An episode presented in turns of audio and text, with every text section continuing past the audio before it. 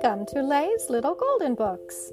I hope you all enjoy today's story, and maybe the grown ups will remember it from their own childhood.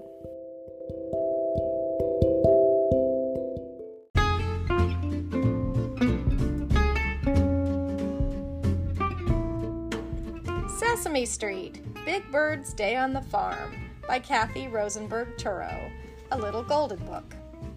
Big Bird was on his way to Sesame Street when he saw a sign at a fork in the road. It said, No Through Road.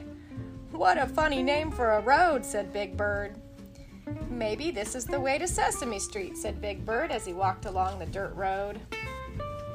Hi there! Big Bird greeted a flock of chickens pecking on the road. Do you mind if I join you for dinner? Big Bird looked up and saw a little girl staring at him. You're the biggest chicken I've ever seen, she said. I'm not a big chicken, I'm a big bird, he said. Nice to meet you, Big Bird. I'm Ruthie, and this is my brother Floyd. Would you like to visit our farm, Big Bird? asked Ruthie. Oh, thanks, he answered with a yawn. It's too late for me to get all the way to Sesame Street today. Ruthie and Floyd took Big Bird to the barn. They made him a soft nest out of hay. As they tucked Big Bird in, Floyd asked, Will you stay and play with us tomorrow? You could help us feed the animals. I'd like that, Big Bird answered.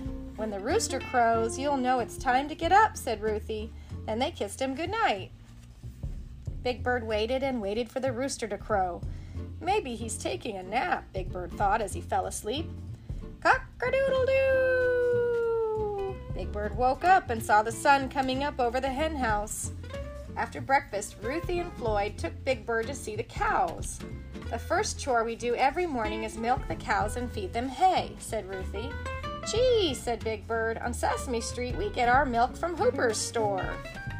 Next, they went to the hen house. Ruthie and Floyd showed Big Bird how to take eggs out of the nests gently and carry them carefully in an egg basket.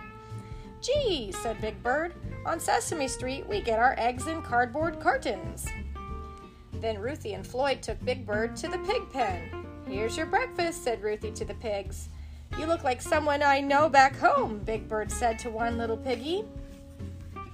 When they went out to the field to feed the horses, Big Bird carried the bag of oats. They poured the oats into troughs for the horses. Bert likes oatmeal too, said Big Bird. He would love it here. Now we'll show you where honey comes from, said Ruthie, leading Big Bird out in the field to the beehives.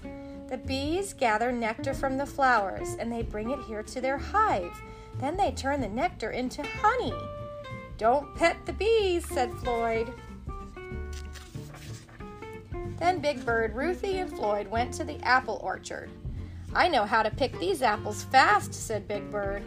Without even standing on tiptoe, Big Bird could reach every apple on the tree. In the garden, Ruthie and Floyd picked cucumbers and tomatoes off the vines. Big Bird couldn't believe it when Ruthie pulled a carrot right out of the ground. Gee, he said, on Sesame Street we get our vegetables from Mr. McIntosh's fruit and vegetable stand. Now the sun was high in the sky. They went to the house for a delicious farm lunch.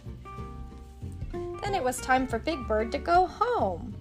Come and visit us again, said Ruthie and Floyd, waving goodbye.